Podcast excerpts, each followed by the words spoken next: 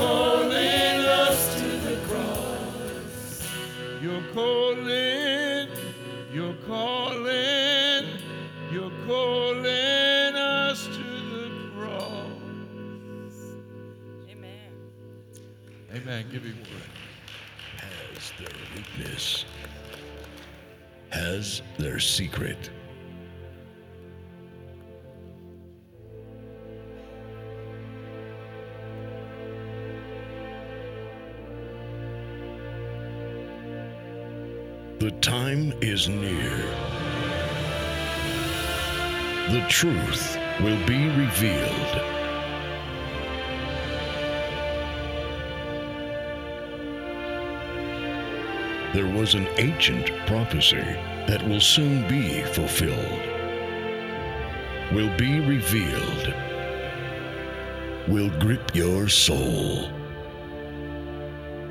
The truth will inspire you about love and hope, will lift you up to follow your faith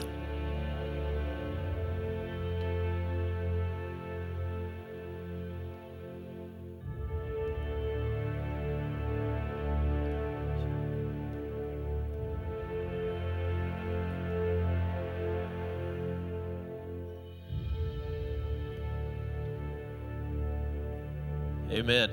As the video said, we are coming up on the Easter season in just two weekends. We are having our huge Easter production. It's all new this year new songs, new acting. It's going to be a wonderful time for all of us to be together. We want to make sure that you are inviting your friends and your family. Of course, we got our invitation cards out at the welcome desk. Grab you a stack, take them, pass them out at work, when you're at the grocery store, wherever you go, and uh, we're going to pack the place out and we're going to make a difference for Jesus. Amen. This coming weekend, we want you to know that uh, we are having our Easter egg hunt. It's for ages 0 to 12, and uh, it is going to be a wonderful time here at the church coming up. And it is at uh, 11:30 is pre-registration, and then at 12 o'clock is when the Easter egg hunt is. And uh, we are blowing it out 13,000 eggs, all kinds of different age groups, tons of stuff going on here. And uh, you can register at 11:30. And of course, if you're still able to help us out with some candy, we will take that out in the lobby. You'll see a, a nice little display in a basket. You can drop some candy in. We're still interested in that. And if you can bring somebody, that would be wonderful. With that being said, if you would stand up. We're going to welcome each other to church today. We're going to get out in the aisles, hug necks, give some high fives maybe, and welcome each other into the house of God. This joy that I have, the world didn't give to me.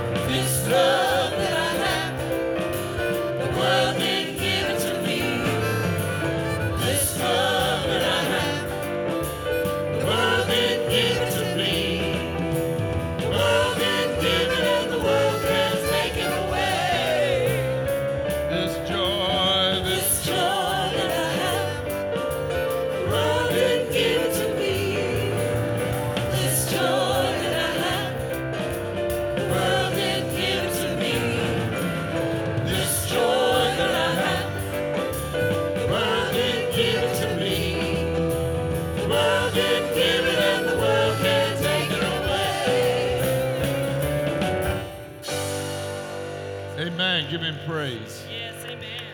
We praise you, Lord.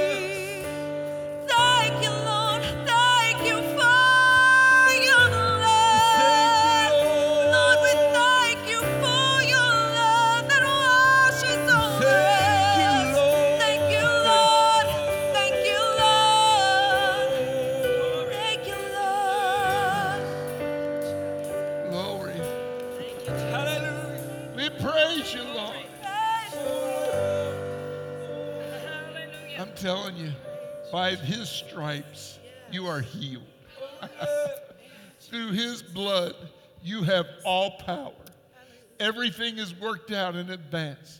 If you would like to have hands laid on you and anointed this morning, right now is the time. Right now is the time to come. If you have a need in your life, you're not coming down, but you want us to pray for it, if you would just raise your hand. God, through your blood, give healing to each and every one of these needs this morning. Father, we place them in your hands. Lord, we know with confidence we can trust in you, Lord. We praise you,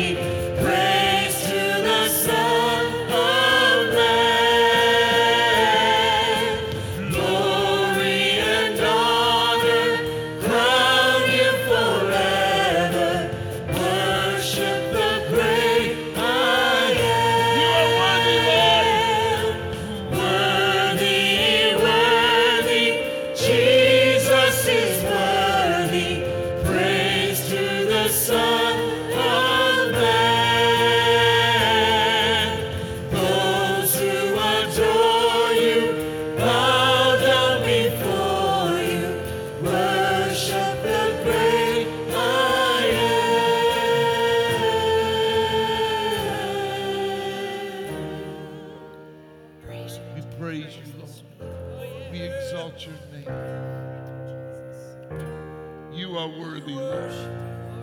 Sing that one more time. Worthy,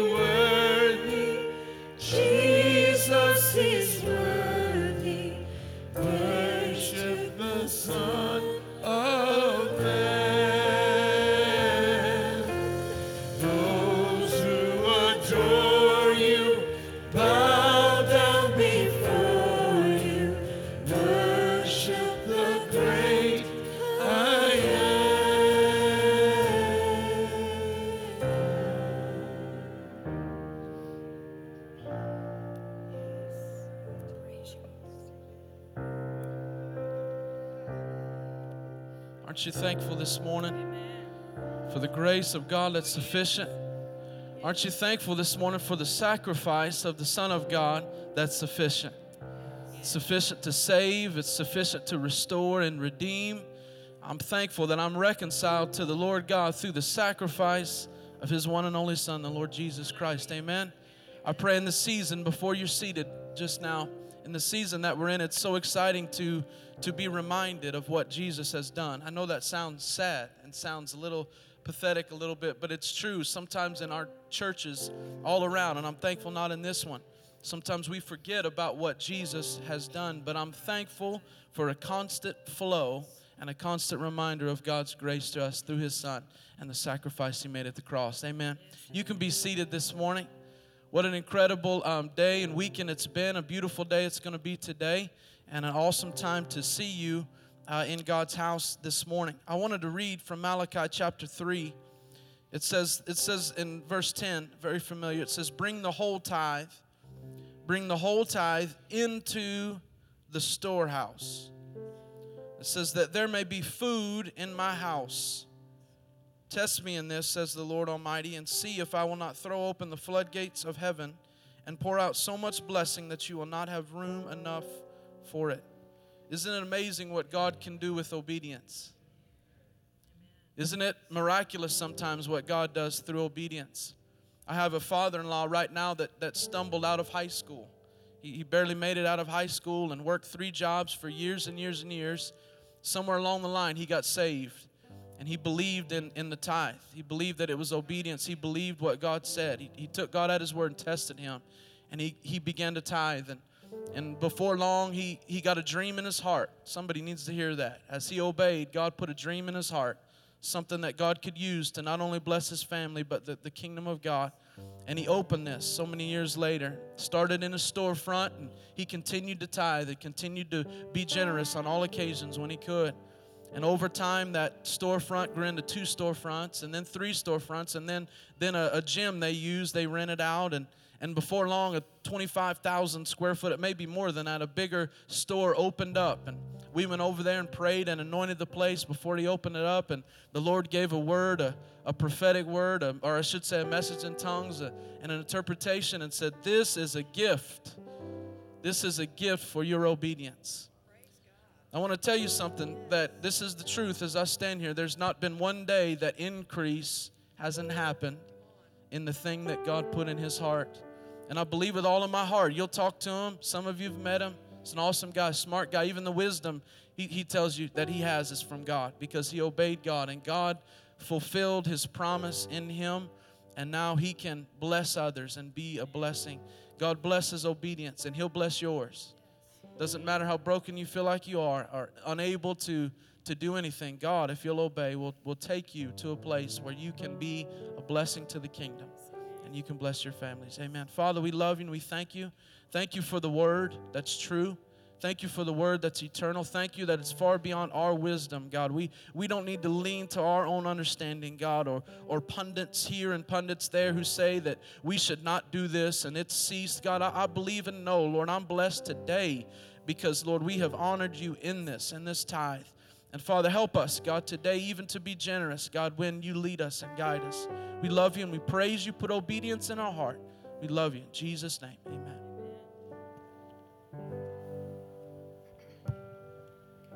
Hosanna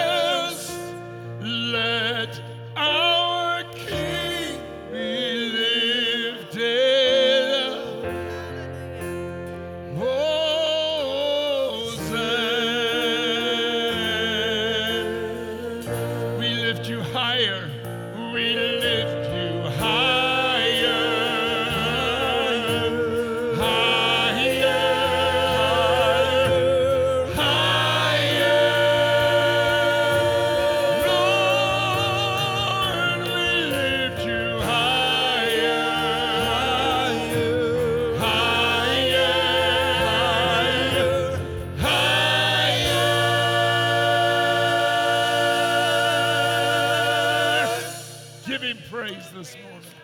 Lord, we praise you. Amen. Would you stand with me this morning?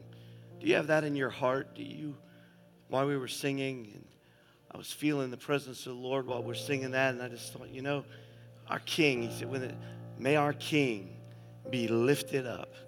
And the Bible says if we lift him up, he'll draw all men unto him. All we got to do is just lift the Lord up. We lift him up in our testimony. We understand the very first lifting was when he was lifted to the cross.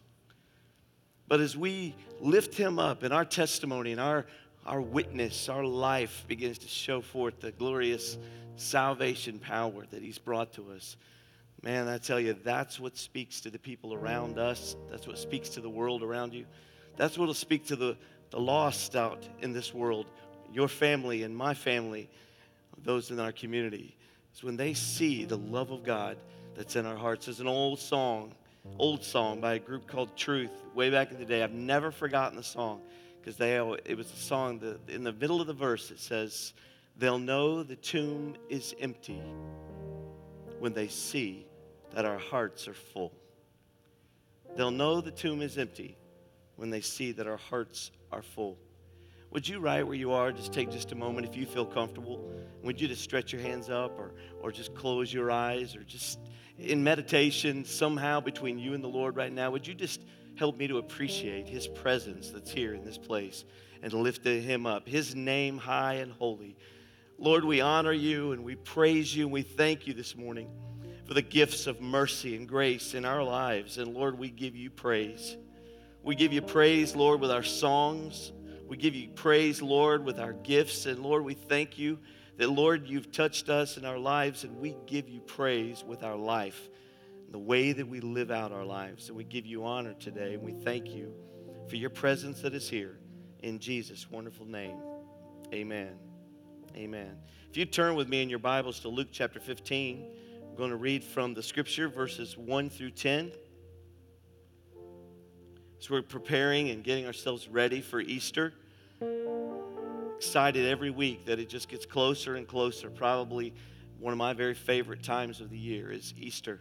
As I told you last Sunday, the flowers look different, the sun looks different, feels different outside.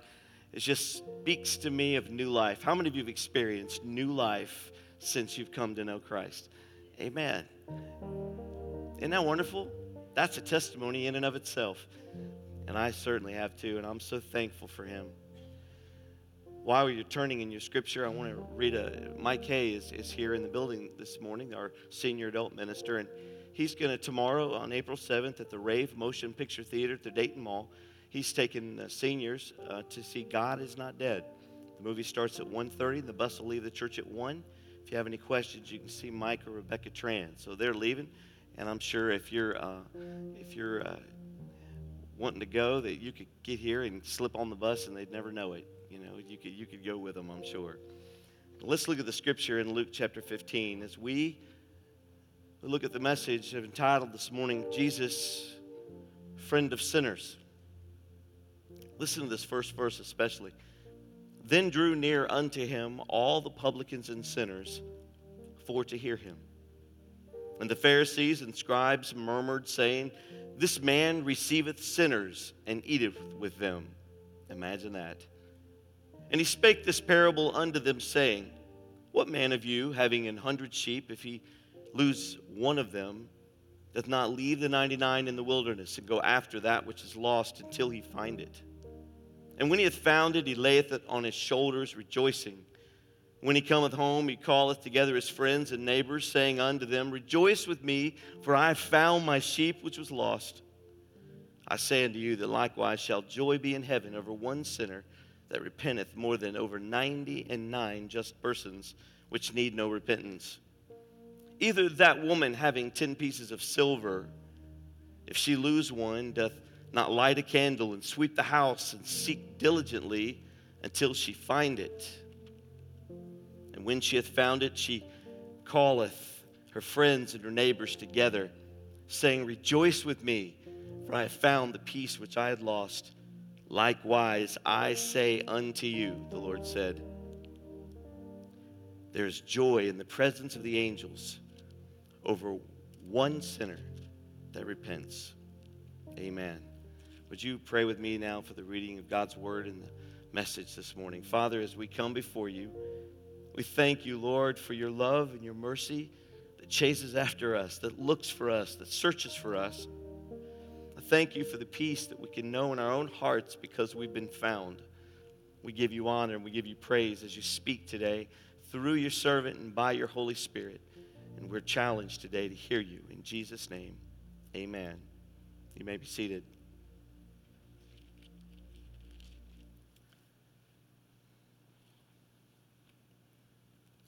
You know, this scripture goes on, and Jesus shares what we know as the parable of the prodigal son.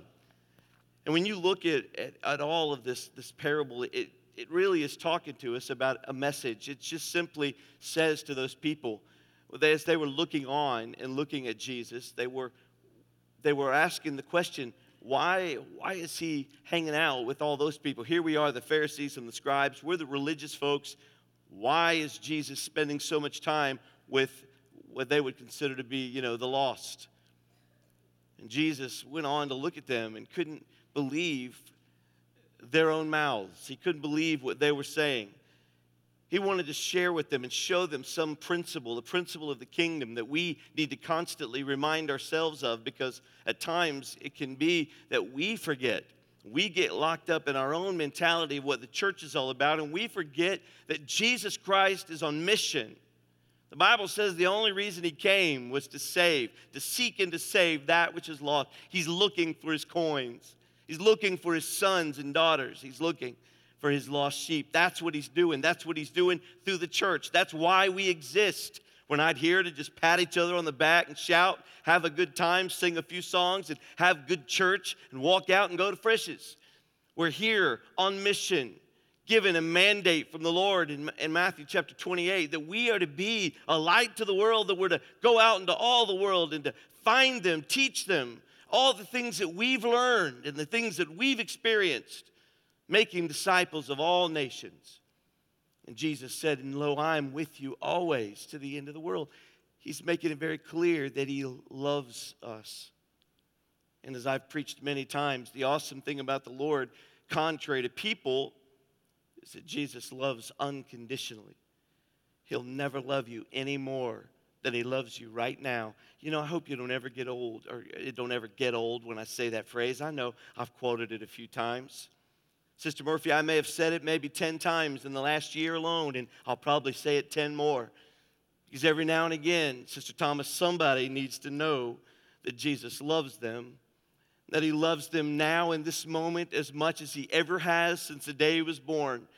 They'll, he'll never love you any more, and He'll never love you any less. He loves you the same. He's unconditional in His love that concept blows me away because, you know, all throughout my life, whether it was in school with teachers, I'll never forget a teacher that, that you know, I was back in the day uh, when paddling was in school. I got paddled by a teacher and she broke my heart.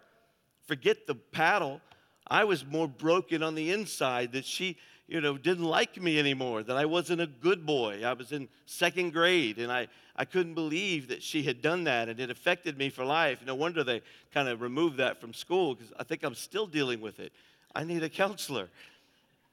But she, she didn't realize what what that meant. It, it, was more that I was brokenhearted, that she was displeased in me. And we learn these lessons, you know, all throughout life. Sometimes even our parents will say, you know, you be a good boy. If you don't, if you be a good boy, I'll do this. Or if you don't, if you're a bad boy, if you do this. And we spend our whole lives trying to be good enough. We're raised and we're trained to be good enough. So it's no wonder that before God we have a hard time really understanding that He loves us the same. He's always the same. Somebody says, Yeah, but you know, I've been serving the Lord now for 20 years, so I know the Lord loves me more. No, He doesn't. He didn't love you one bit more now than He ever did before. His love is so amazingly pure and unconditional that He doesn't love you anymore. That's not to say that you're not doing a great job, it's just saying that he can't love you any less than he already does. He loves you, as I saw in a phrase the other day at Meijer's, He loves you to the moon and back. He loves you unconditionally. I have a little saying with my nephews and nieces, all 28 of them. I say, Who loves you? And they say, Uncle Ray. And I say, How much? And they always go like this. Every one of them, no matter how old they are, some of them are in their 20s. And I asked my nephew Brandon the other day, I said, Brandon, who loves you? Uncle Ray. And I said, How much? And he goes, He puts his head down and he knows. And then he hugged me. But it was like, what that means is I told him when they were really little, really little, I'd get him and I'd get him on my lap and I'd say, okay, now listen, Ray, Uncle Ray loves you this much.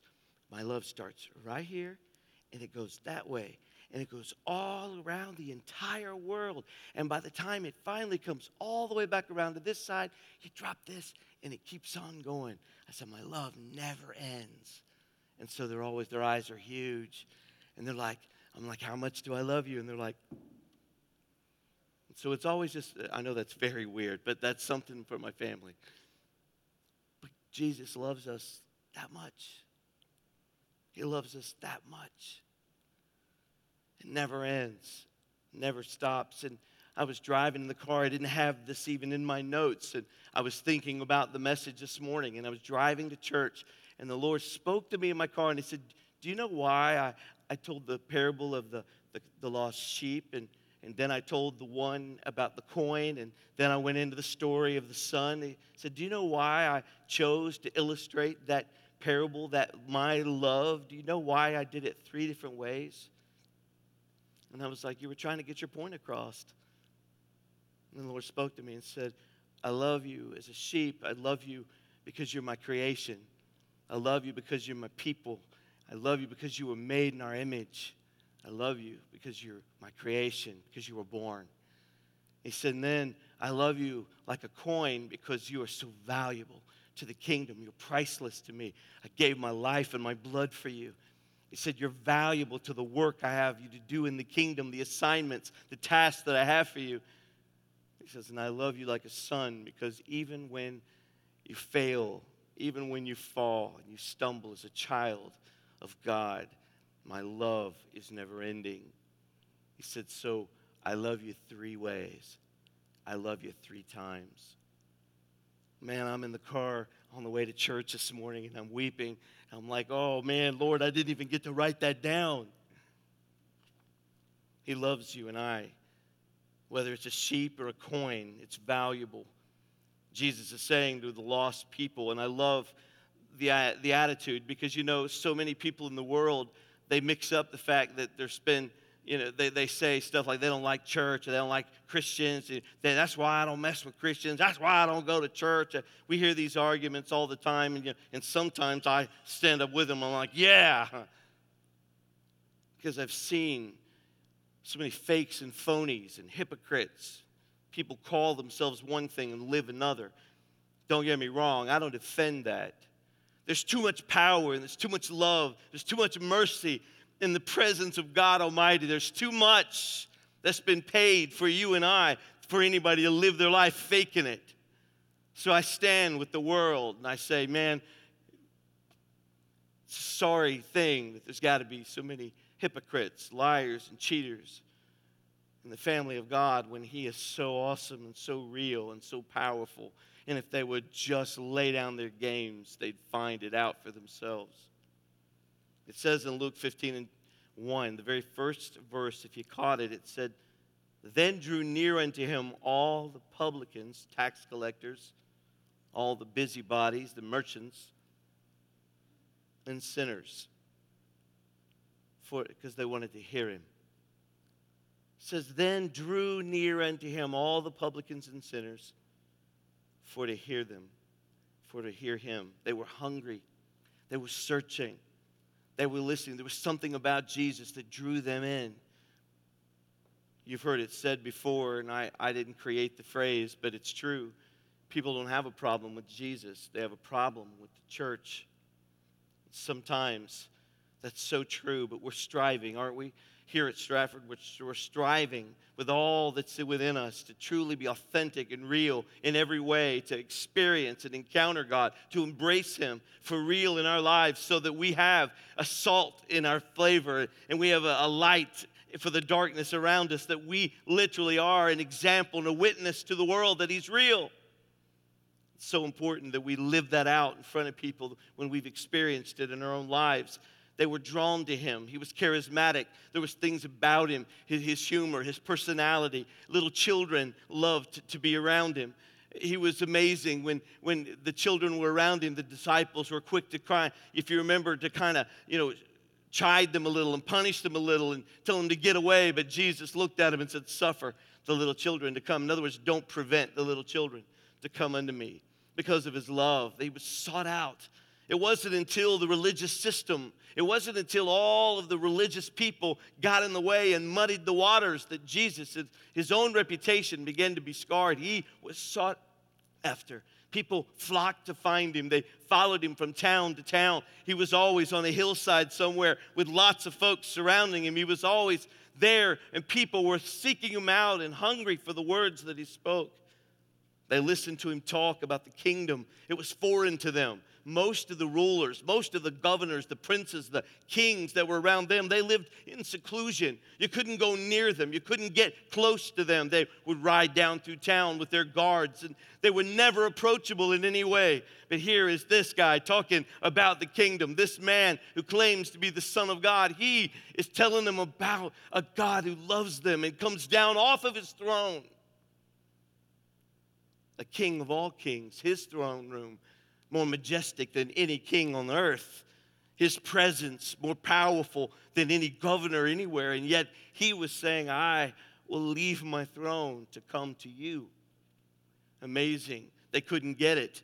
No one could get an audience, not even family members. You remember the story of Esther when she was trying to, to know what to do, and Mordecai, her uncle, said, You've got to go in under the king. This is her husband.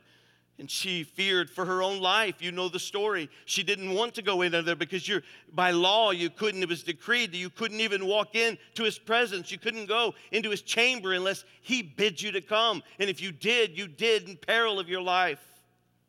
Many people would be killed because they tried to talk to the king. But oh, we have a king that says, Come boldly before the throne. Come boldly before the throne of grace and find mercy in your time of need. Here are these publicans and sinners hearing this King of Kings talk about his compassion and his love and a God who loves them in spite of everything around them and anything they've ever done.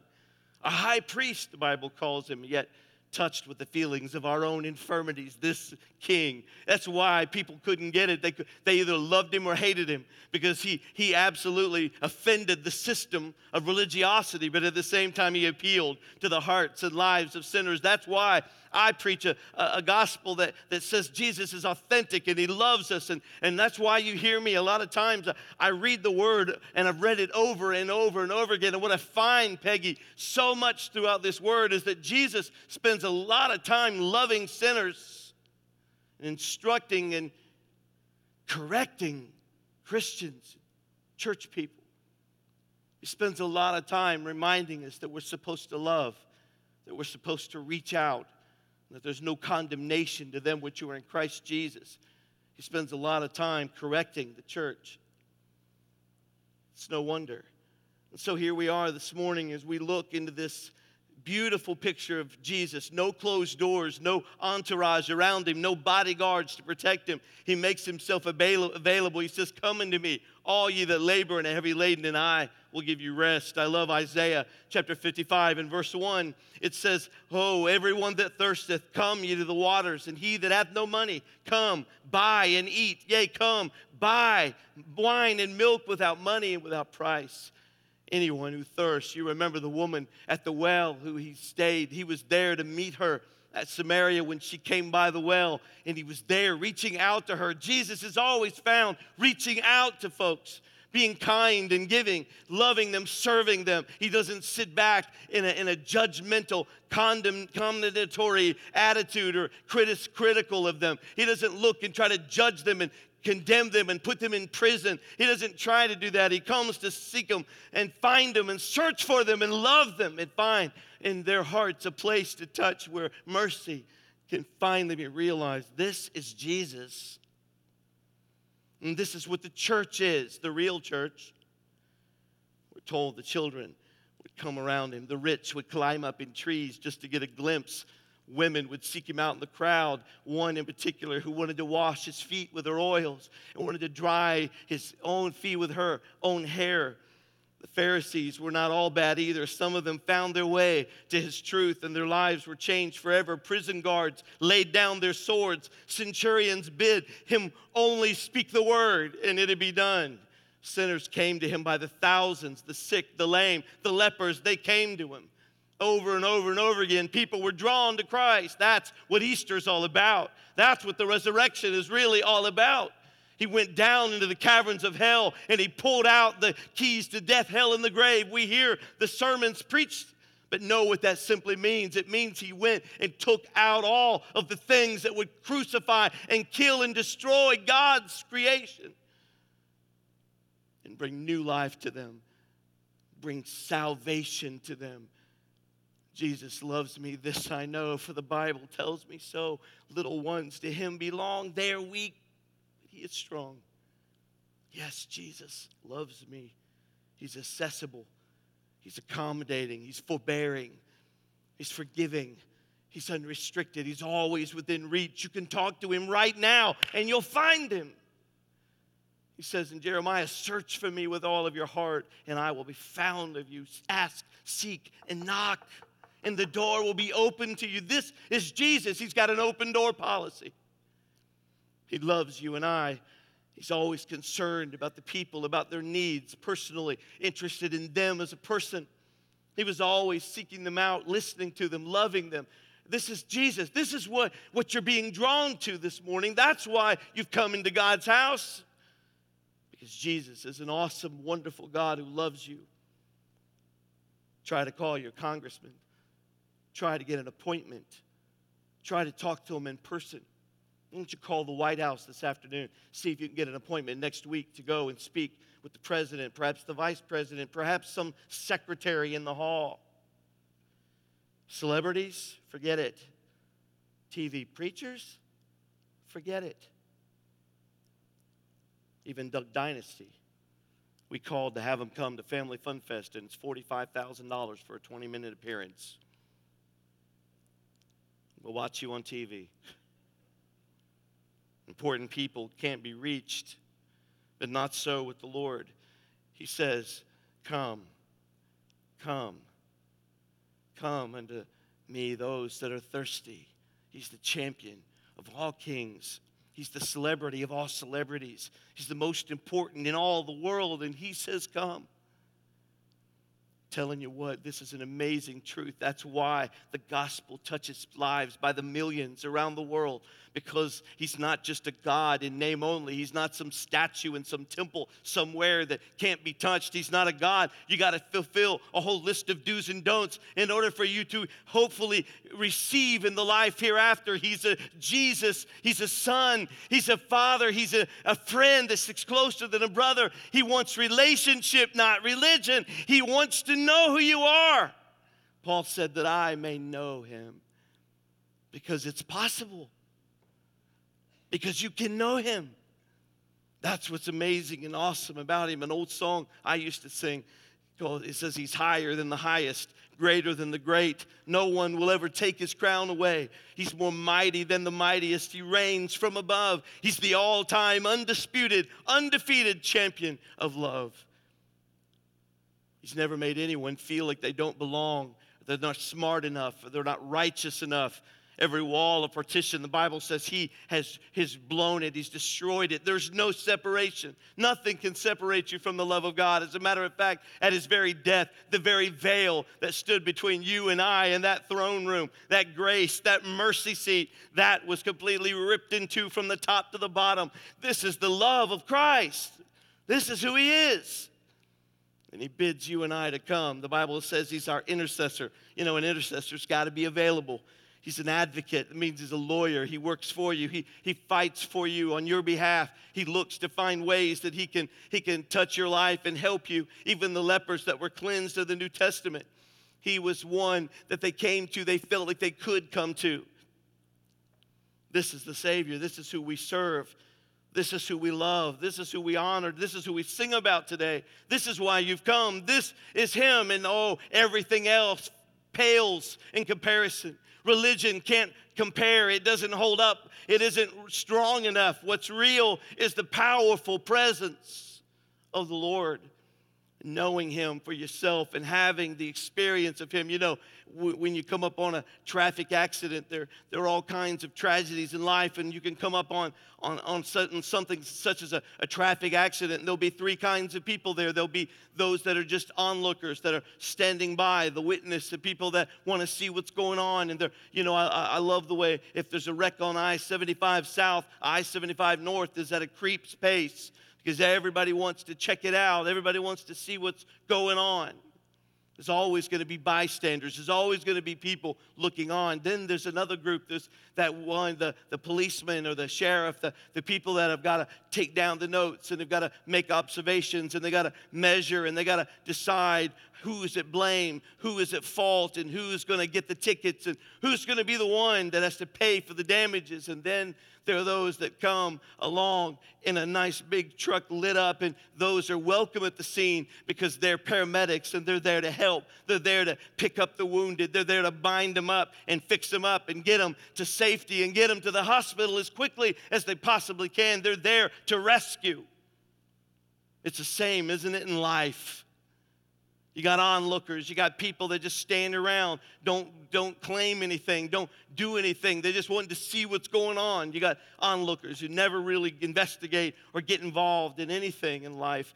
And then you've got those that sit around and do nothing but take blame and take measurements and analyze and sit back and condemn and judge and pass out tickets and condemn everybody to hell. You got all those kind of folks standing around and they sit in every church. They sit everywhere you go, no matter where you are. They might even be your next door neighbor who's just watching over the fence to see your life. And then you've got the paramedics, you've got those, those people that are literally on the prowl seeking who, who can they rescue? Who can they touch? Where can they go to be found meeting a need or bringing rescue or bringing relief, bringing healing, binding up? At the end of the day, my prayer has been Lord, make me a paramedic. I want to be one, Lord, that gets involved, definitely. I want to be one that, that finds the trouble and the wound, and I don't care who's at fault. You know, when a paramedic gets to the scene, he doesn't care who caused the accident. He doesn't ask questions, well, who made this mess, or who's the one to blame? But he doesn't do that. The paramedic just says, you know, I'll leave that to the doctors, I'll leave that to the judge. All I'm here to do is rescue. All I'm here to do is fix. All I'm here to do is wrap up where, I'm, where you're bleeding. I want to help. Oh God, help us as a church to be a church that is on fire to be rescuers. Help us, Lord, to see and to know that that's our job, that's our mission. We're not called to sit back on some throne, we're not called to sit back in judgment over other brothers or sisters. That's not your job. Let God be God and you be the rescuer. You be the one that loves, that reaches out Get off your throne and let Jesus be the one who brings relief to the world through you. When it comes to reaching the lost and the hurting, we need to be more and more like him. The Bible says there's more joy over one sinner coming to Jesus than over 99 other people being right where they're supposed to be with God. It's a day like today that we understand and we know, man, time is short. Now more than ever, souls count, and it matters what we do. Every service matters. This service matters. Yesterday is gone. The days of old are gone. The revivals of Clayton Street are gone. I get so tired of living in yesterday and living in people's memories of days gone by. I know they were good. I was in a lot of those services, they were awesome and wonderful. I love the old revivals of Perry Stone and Jentezen Franklin that we used to have in our own church before they got too large to come to us. And I'm not condemning them at all. I love those brothers, believe me. I'm just saying, I know the heydays. I know the good days. I never heard D.A. Biggs preach, but I heard he was amazing. I knew Robert Graham was amazing. I knew Lane Sargent was amazing. He has been one man, one man that in my life as a teenager who got close to me. I didn't have rich mom and dad, I didn't have tithes filling up the church accounts. I had nothing, but he reached out to me and he became a witness and an example to me. He loved me and he brought me in close. I had nothing to offer him. Yet he became real and authentic in my life and a mentor that to this day, to this day, is as close to me as a father could ever be. There have been real and wonderful people in the past. It's all good. But I'm telling you right now, this moment, today, this is the most important song we'll ever sing. This is the most important message we'll ever preach. This is the hour. How many of you know Jesus is coming soon? This is the this is the hour. This is the midnight cry. This is the time when we need to make it count as more than ever before. It's not a time to sit down, not a time to give up. It's not a time to lay back. It's a time as never before to be on fire. You say, "Well, I did my time back in the day." I'm telling you, it wasn't nearly as important then as it is now. We're in the last minutes before the coming of the Lord. We're in the last days. We've got to be about the Father's business. We've got to rise up and allow the work of the Spirit to be alive in us. Someone looked for you, someone took time for you, someone reached out and loved you and had compassion on you. Some folks are in your life, they're in your life everywhere. They know all about you, but they don't know about your Jesus. You've worked with them and you've bought from them and sold to them. You, you've done business with them for 50 years, 20 years, 10 years. Do they know you about your Jesus? I was sitting with the lady who cuts my hair. She's cut my hair for 10 years. And while she was cutting my hair, I kept sitting there. I married her and her husband. I've got a good association with her. She don't go to our church, but I've come, you know, made a good association with her and her husband Jason. And through the years, I, I've been there and I've been a friend. She's you know, at, told me at times to pray for different needs, but I was sitting there the last time I was with her, and I said, Oh my goodness, you know, while she was cutting my hair, I thought, you know, we've talked about church. We, they even asked me to marry them, and, and, and I've, I've been a light, I've been a witness to them, but I sat there and I sat there, Connie, and over and over and over again, the Lord said, But you've never really told her about the gospel. You've never really asked her about her soul. And I sat there and I sat there and I thought, well, she'll either never want to cut my hair again or she's going to butcher me up real good in just a minute. I looked at her and I said, you know, do you know the Lord? I said, I'm not asking if you go to church. I said, but do you know the Lord? I called her by her name and she was like, you know, I knew you were going to do this one day. I said, I just want to make sure you know that He loves you and that I come to you because I think you're pretty special too. And I want you to know the Lord is there for you. And if you ever, if you ever want to talk more about it, if you ever want Him, I'm telling you, He's right there. All you got to do is just talk to Him. Tears in her eyes. She says, I know that. She goes, I've watched you for a long time. She goes, I believe that He's real. you know, that was the seeds planted. I didn't go in an evangelistic crusade right there. I just laid the groundwork for more conversation. Have you talked to your milkman? Have you talked to your mailman? Have you talked to that, that guy you've worked with? Have you been led by the Spirit to share the most beautiful news in all the world that they can be saved for eternity? Have you shared the gospel with them in a non offensive way? You don't have to cram it down their throats. Uh, have you ever shared with them that most important message that's changed your life? Just stand with me this morning. With every head bowed and every eye closed, I would ask the question Do you know Him for yourself? Do you need Him this morning? Beautiful crowd here this morning. Is there anyone that would say, with head bowed and eyes closed, so that it's a private and personal moment? If you're here and you just need things to be right between you and the Lord. You just want that this season. this time in your life, if you want that, we're going to pray a prayer in just a moment. I'd like to include you in that prayer that just accepts Jesus into your life and makes it well, your soul well with Him. If you're here and you'd pray that prayer this morning, would you just slip up your hand and right back down? Just a few moments. I'll wait. If you're here and you'd pray that prayer, right. And I pray for all of us that we would genuinely have this desire, that we would see afresh and brand new the love of Jesus, that we would experience Him in great power in our own lives and our own witness, that we would live out every day the love that He's given to us. Show Him authentically to the world around us. Let's pray together. Father, as we come before you, Lord, we thank you today for mercy.